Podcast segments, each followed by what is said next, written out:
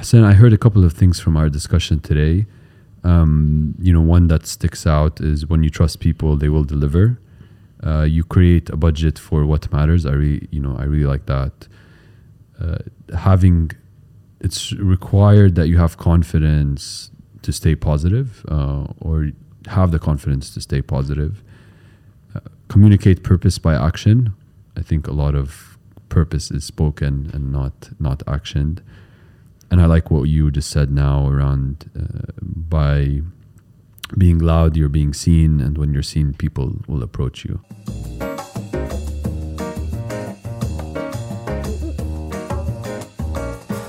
Welcome to another episode of Talks with Tea. I'm honored today to have, I think I can say you're a LinkedIn celebrity at this stage. Celebrity is overrated.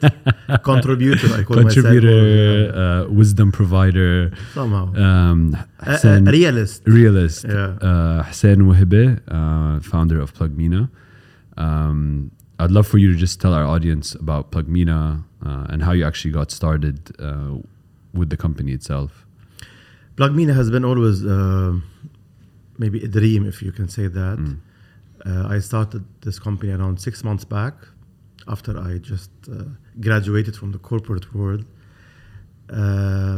It's basically some kind of the way you change advisory is being done, not consultancy.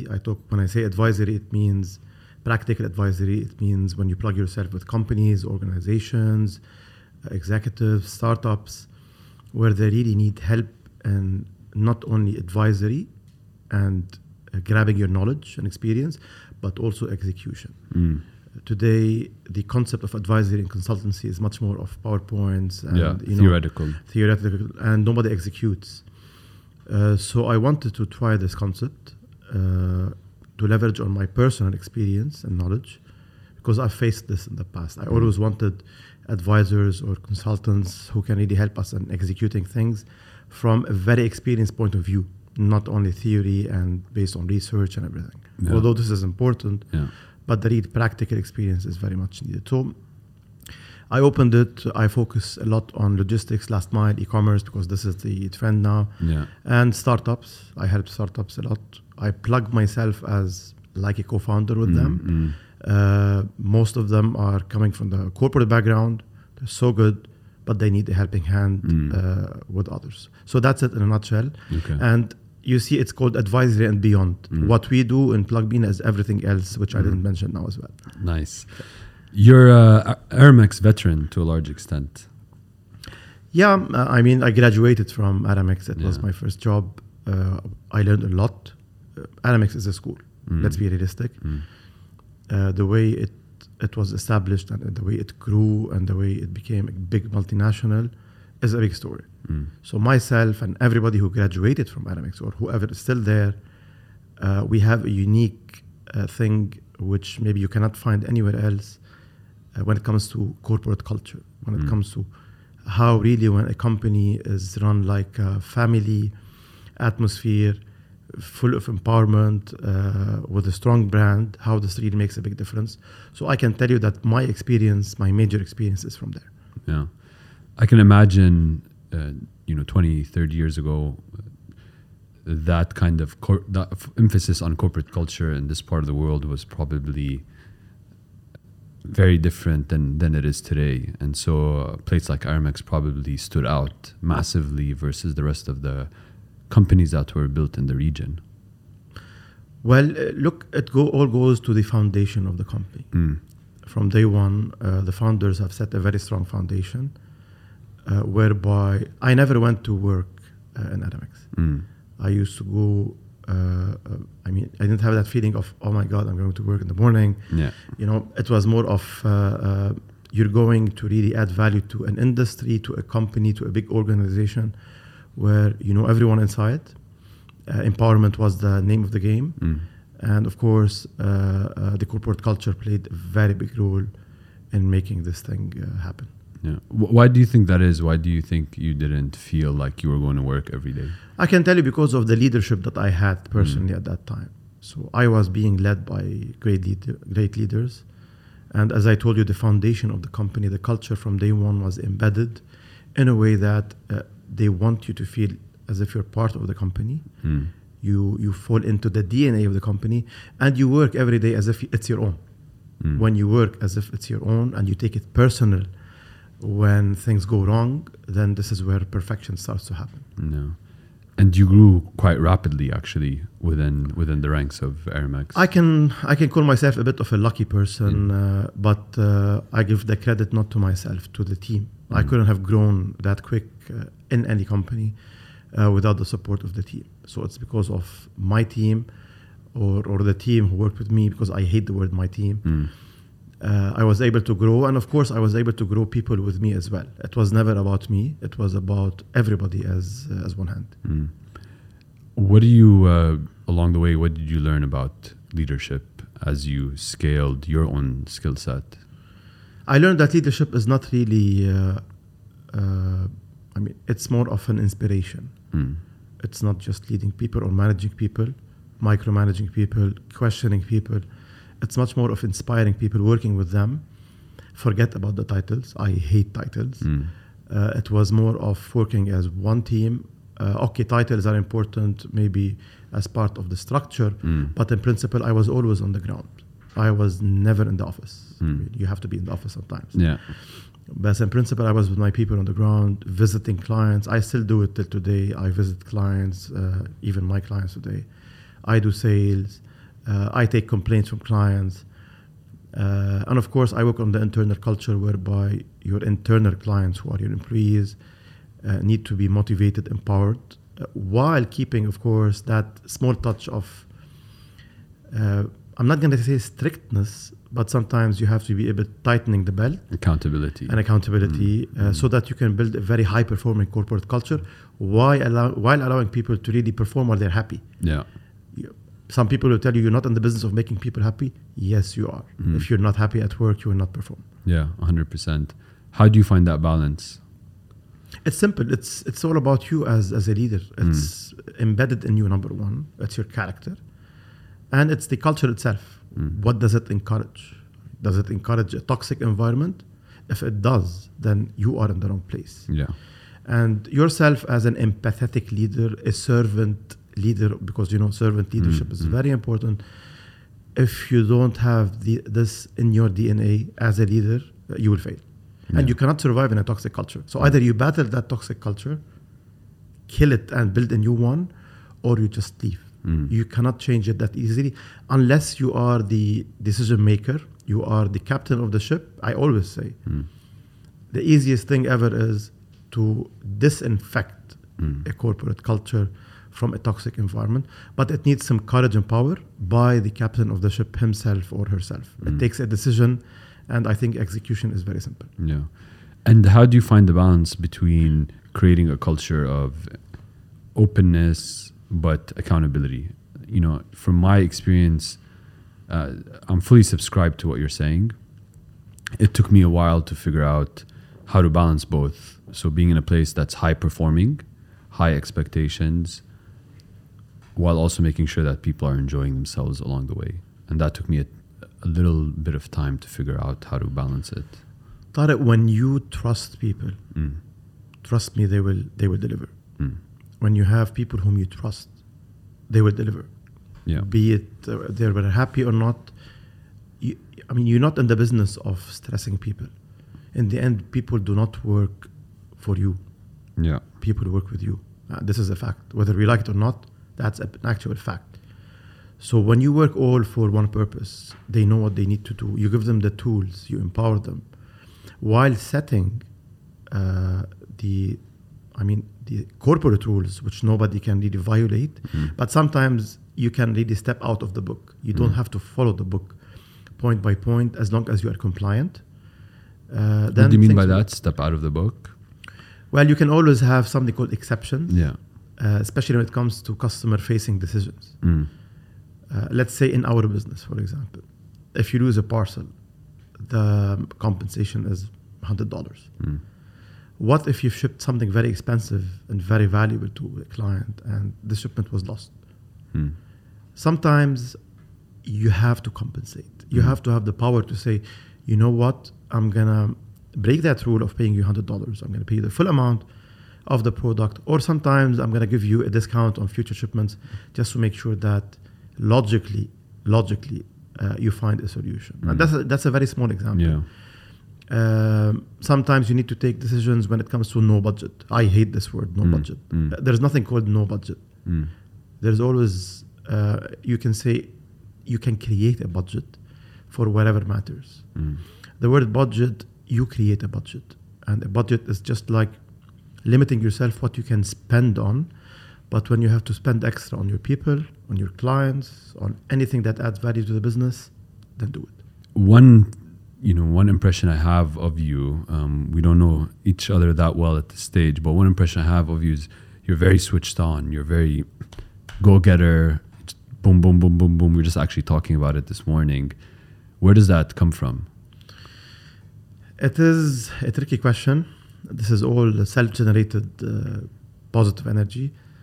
It came from a mix of experiences between hardship and the opposite of hardship. It's a character in me. Sometimes it backfires on me because it exhausts you physically. Mentally, it never, because it keeps you always on your feet. I'm a person who doesn't like bureaucracy. I don't like things to be delayed. I like immediate decision making. Sometimes I take calculated risks. But in principle, whatever should happen now. Why should you delay things? Take the decision and move on. So this comes from a mix of many things. But as I told you, I never expect people to motivate me or to tap on my shoulder or to tell me a good job. I do it for myself. And this is where self-motivation comes. And self-motivation is a pure outcome of a self-generated positive energy, as I told you, which keeps me on my feet every single day. I mean, today I have 7 meetings. I'll be running after your podcast to another 6 meetings, and I'm happy about it. So it's all from within. Yeah. And because I'm going to meet people, people are always my source of energy. So whoever I'm meeting, I look forward to meet that person. So this is where I keep running.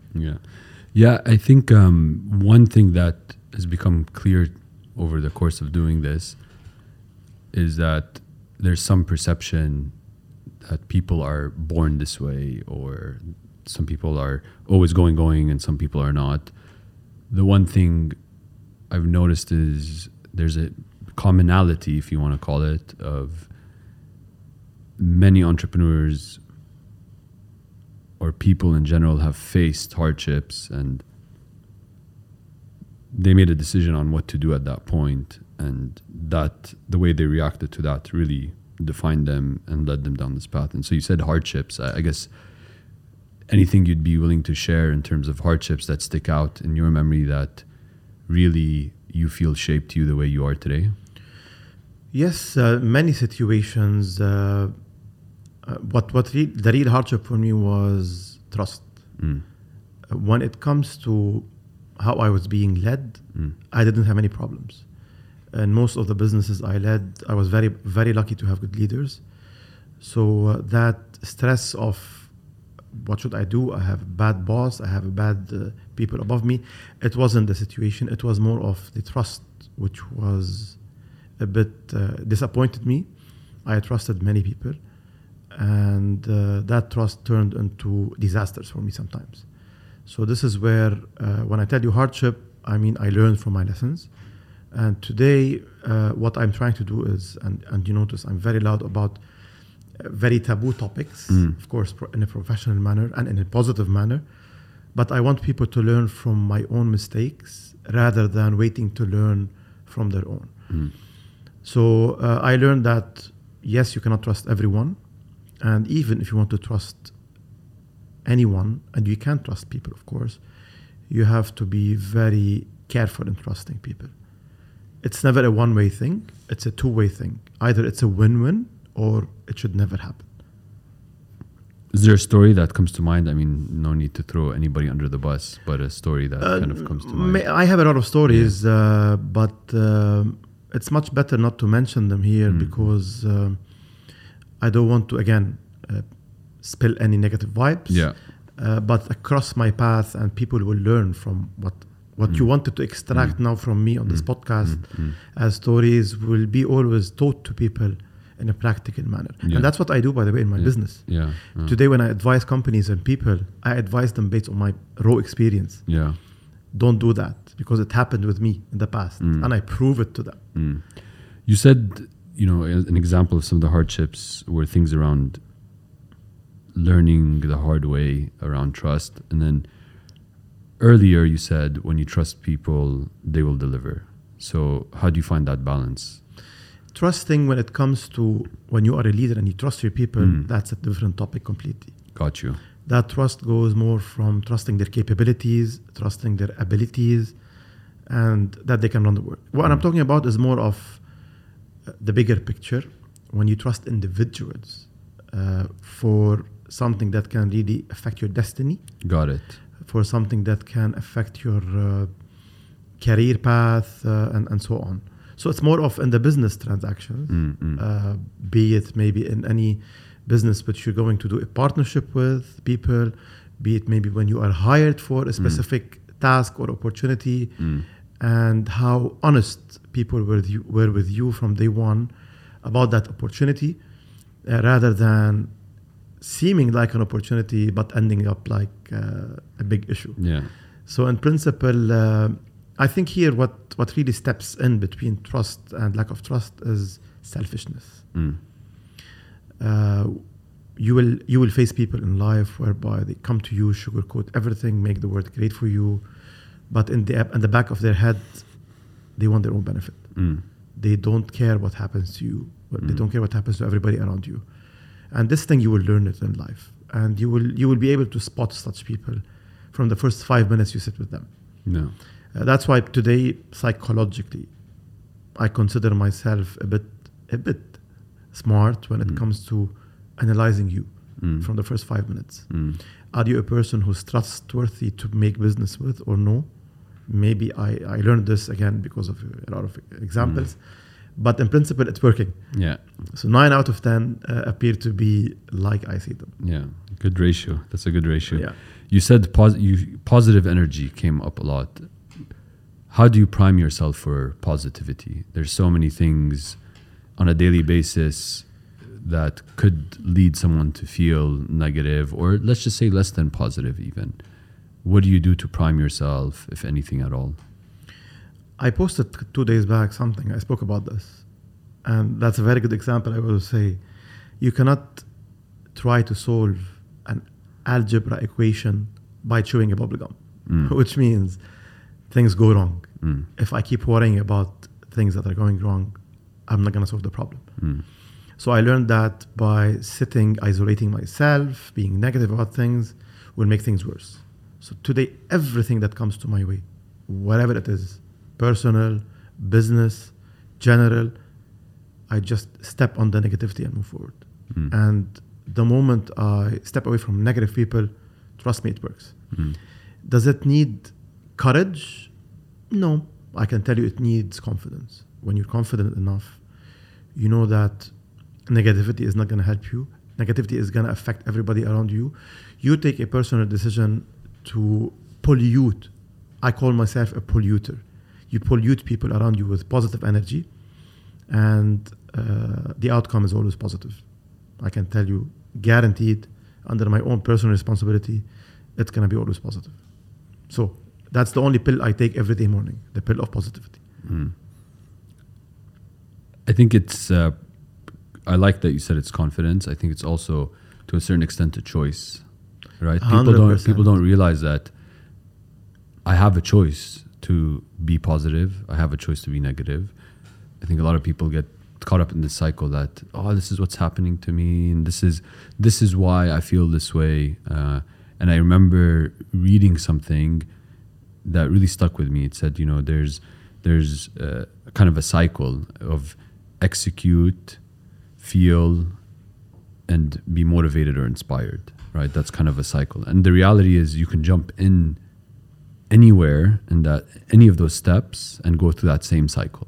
So a simple example is, I'll take this morning. I did not feel like going to the gym at all. Like everything in my head was, today, take a pass, don't go today.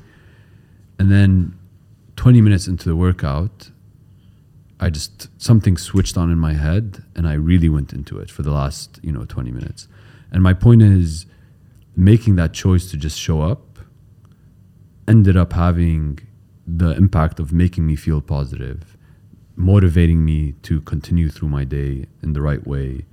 And so I think a big part of it's also choice. 100%. And the positive energy, it gives you fuel.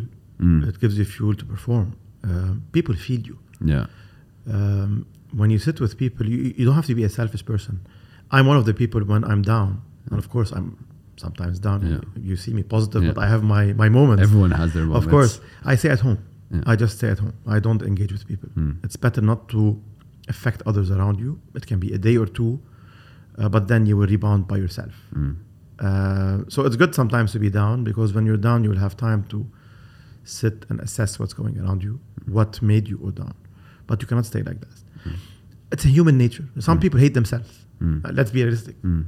If you hate yourself, you will hate everybody around you. Mm. You will not really look into adding value to people around you. You'd be very selfish.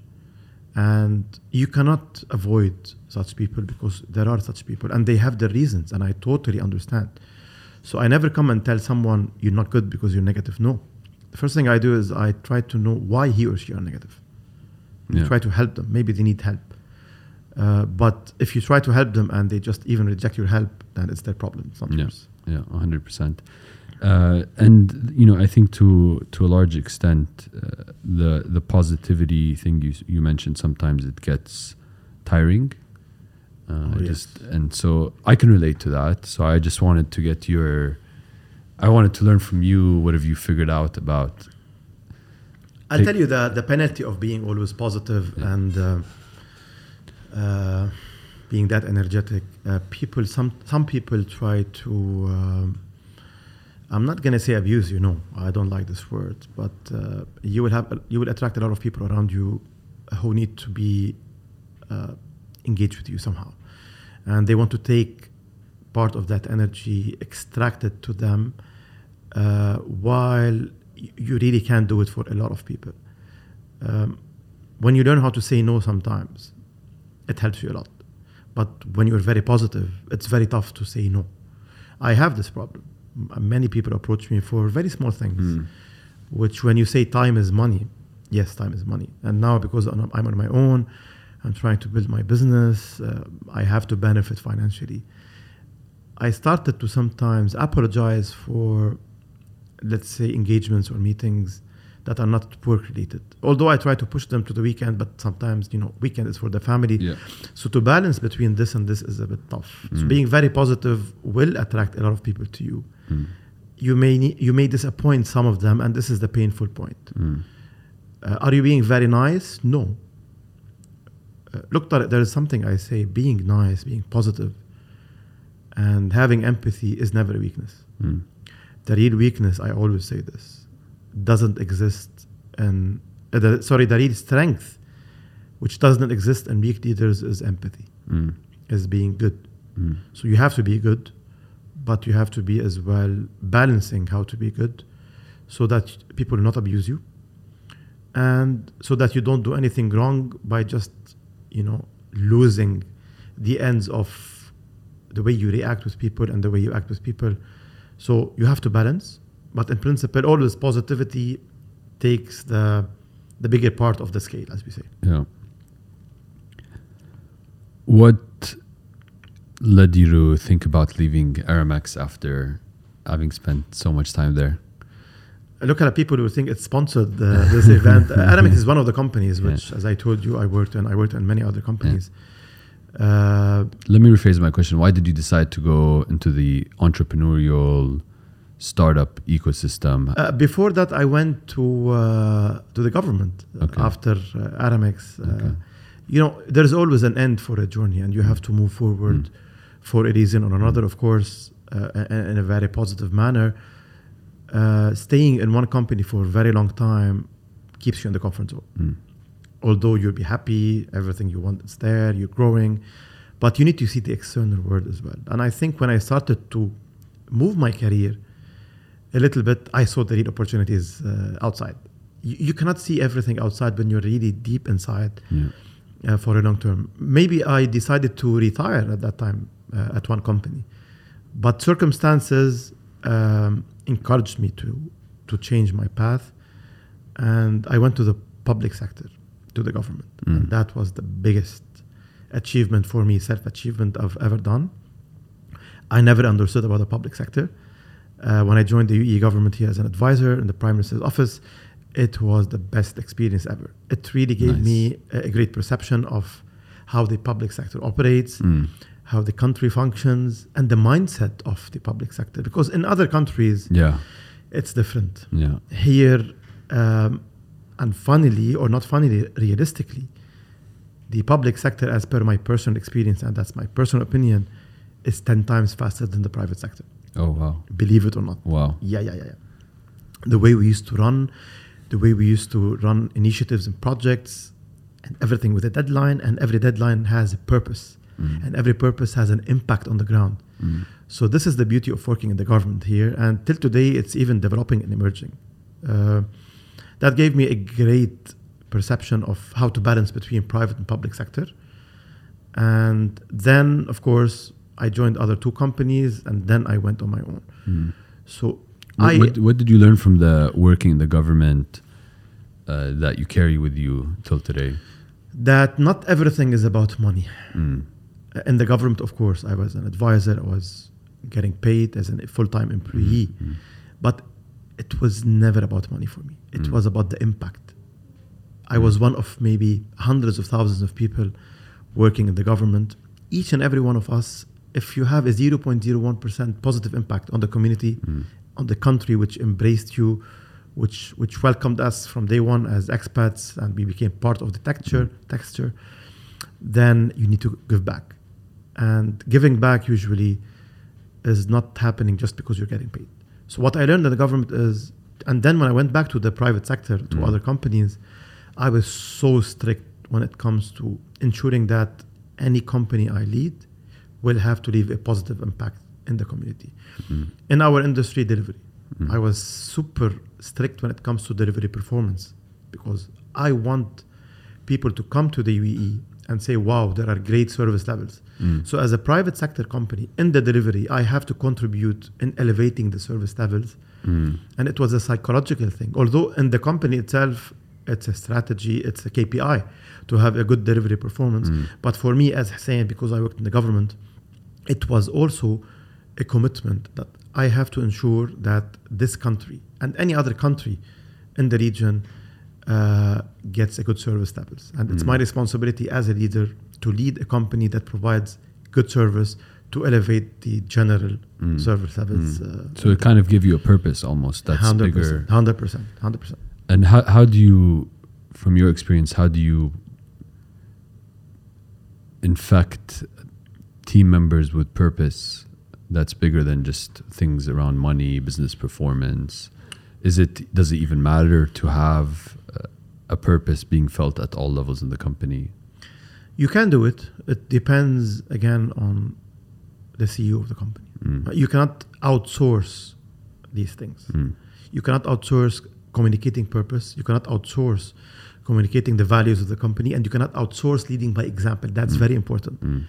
So when I say the CEO, yes, the top person or the person who's on the top of the company is the one and the only one who can drive that. And then the people below you, the executive team, will execute and follow your steps to take it across the layers downwards. The way I used to do it, I used to communicate with people. I never had layers. I was always having an open door policy. I had a PA in some companies just to arrange my travels, to arrange my schedules, but not to really close the doors. You don't need an appointment to see usually a leader. So by having this two-way communication with people, while in the office or being in the field, also with the field people, I think you can communicate the purpose by action. And when they see you, what you do, literally, they will follow your steps. And you know what I learned, Tariq? I hate the word leading by fear. I just cannot stand seeing leaders or managers using fear, a fearful style to drive performance. It doesn't work. I use the embarrassment type, which means if you are working with me, instead of shouting on you or firing you or threatening you if you don't perform, I'll tell you, don't disappoint me. I trust you. I gave you all the power. I empowered you. If you don't perform, it will backfire on me because I trusted you. I always use this as a natural way of leading, and it works because, trust me, I had many people who came and submitted their resignation on my table because they couldn't perform. And they said, Hussein, we don't want to disappoint you. You trusted us. You gave us everything, but we're not able to perform. Maybe it's the wrong place for us. So instead of waiting for the HR to come and give them a warning memo or asking them to leave, they do it themselves. Yeah. So leading people by making them feel, they have to feel that if they're not performing, they have to improve. We try to help them improve. If we fail and they fail, it's better for them to migrate to somewhere else in a very good manner, in a positive manner. Yeah. And so you're now in this very different ecosystem versus corporate public sector. What drove you, what gave you the conviction that it was time to get into the, let's call it entrepreneurial startup space? I always wanted to be on my own. I said I now have enough ingredients and tools to go on my own. My business doesn't require investments. I'm not running after fundraising. It's more of a unique business model, which, as I told you, I leverage on my personal network, experience and knowledge. And I know that I can control what I deliver. And when I commit, I deliver. When I promise, I deliver. Nothing can stop me from that. But I used to mentor a lot of startups across my career. And I was always inspired by the way they enjoyed the challenge. A startup is not as easy as you think. It's a big challenge, but it's a tough one. But there's a sweet taste in that toughness. You know? And as long as you know what you're doing, you will always have business. It gets tougher if you are fundraising, because it's all about money, and if you don't get enough money, you can't survive. But today also, other than PlugMena, I'm getting back into somehow the corporate. Through being a co-founder of something really big, which we're building now. Maybe I'll give you a scoop in the future. Yeah. So I'm going back into the corporate while keeping PlugMena, of course, as a co-founder of something which we're building from scratch. So I'm between a startup and a light corporate structure, which is going to be seeing the light soon, but we are building this business based on a startup mindset, and it's going to run based on a startup mindset. It's going to grow and scale based on a startup mindset. I don't see this company or any company I will build in the future or any company I may lead in the future is going to work in the rigid corporate style. People don't want this anymore. It doesn't work, Tarek. You still have this, but the generation of people today whom you'd want to attract to work with you are different. They cannot work from 8 to 5. They cannot be asked, what time are you coming to the office? Yeah. They cannot be called. In some cases, they can't even be asked to come to the office every day. Yeah. And some of them don't even like from you to follow up with them on a Saturday about work related. And they have the right to do that. So you need to change the way you run companies today. The corporate DNA should always be there when it comes again to compliance, corporate governance, and these things that keep a company in a solid situation. But also when it comes to people, empowerment, trusting people, balancing between their work-life balance is a big debate. We need a different episode for this. Do I believe in it? Yes. But when you are a startup, it's a choice. When you work in the corporate, it's not a choice. You cannot really buy your own time, your own convenience, because you have people above you who are trying to put pressure on you, or some people, good leaders who understand your situation. Me, luckily, in all the companies when I had leaders above me, I had great leaders who used to apologize for me if they called me on weekend. If I was on leave, the first thing I used to hear is, sorry Hussein, we know you're on leave. but there's something urgent if you can help us in. And this is something I really appreciate. And this is where we learned how to lead people. I always say, Tariq, the way me or any of my colleagues lead our people today is in the same way we were led. Look at those people who carry heavy titles or titles bigger than them, and they were led by arrogant managers and toxic managers. They will do the same with their people. 100%. It's like a child and their parents seeing. Maybe they take revenge of people. Yeah. I was led in a bad way. I need to lead people in a bad way. Such people should be always identified and given, as I say, a farewell. Yeah. To, for them, a beautiful farewell, a memorable one, because you don't need them. You just don't need them. Yeah. Having spent a lot of time with entrepreneurs now in this new chapter, what have you learned from being around entrepreneurs? I learned resilience is the biggest thing I'm learning. Never give up. Nothing happens in one day. And business doesn't come to you. You have to run after opportunities. You cannot set up your own business and just wait for the business to rain on you. You have to utilize all your network experience. That, you have two types of entrepreneurs today. The ones who come from the corporate, top people. I mean, they have a history better than anybody else. And they go back and start from scratch. They remove their ties, they remove their suits, and they build while running their sleeves. These people are succeeding. And especially when they come from a diversified corporate experience. And the other part, and who are struggling today, and in my company, I help them, by the way. The founders who are super technical, super smart, but they don't have the commercial,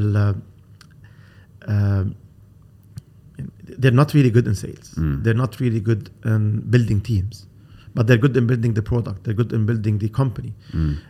So you help them in opening the network, utilizing their network of people and contacts to get business, to grow their business, to promote their business. You as a founder, and that's what I've seen today, you have part of them who are very loud about their brand, and people know this more than me today. Yeah. But some of them don't amplify their brand, and this is wrong.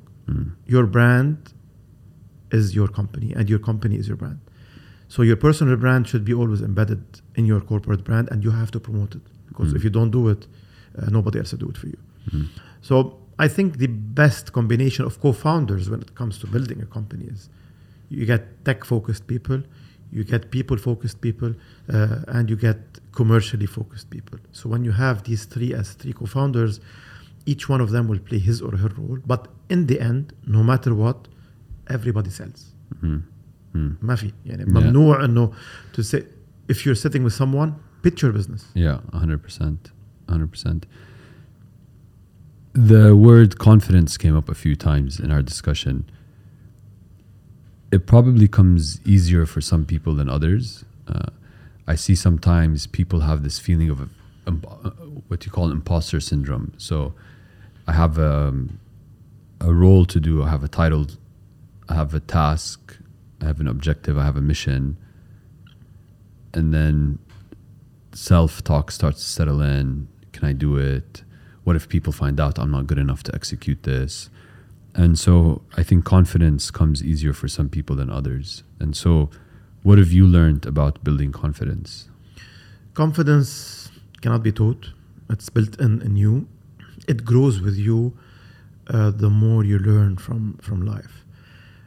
For me, my confidence, I can tell you that I reached maybe the ultimate level of confidence when it comes to not fearing people, not worrying about what people will say. And by fearing and being scared about my reputation, which is the most important thing for me, and that's my asset, then my confidence is going to triple always. When you stop really being afraid of people, you will have the right confidence. That's because nothing will scare you. Any problem, any disaster, anything that comes your way, which is bad, is from human beings. Learn how not to fear human beings. Learn how to be confident, and you can confront anyone in front of you with full confidence without really worrying about what they will think about you. For me, I don't care about if I'm sitting with a top person. or the number one person in the world, or a very small junior person. I treat both the same, and I force them to respect me and treat me in the same way. Mm. So you have to earn respect. Mm. If you're sitting, many times when I was in junior levels, I used to sit with people, and then the guy in front of me tells me, you know who you're sitting with? I'm the CEO of X, or I'm the... Yeah. Okay, so what? Yeah. And I'm nothing. So when you know how to deal with such people, instead of really allowing them to scare you or make you worry or hesitate in what you are there for, mm. you will have that confidence. And the moment you have it, you will enjoy, trust me, mm. you will enjoy getting into trouble. When I say getting into trouble, not from your side. Yeah. I mean, today I tell many people, I hear stories about very bad managers and bosses, and some of them abuse. Mm. So I come and tell you, Tariq, for God's sake, please, mm. Can I meet your boss? Mm. Can I meet that person who's abusing you? Mm. You sit aside and let me handle the conversation.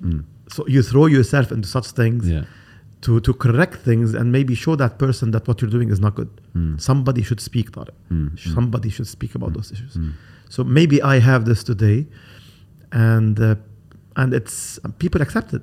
So what drove you to become more active, more vocal on the social media side?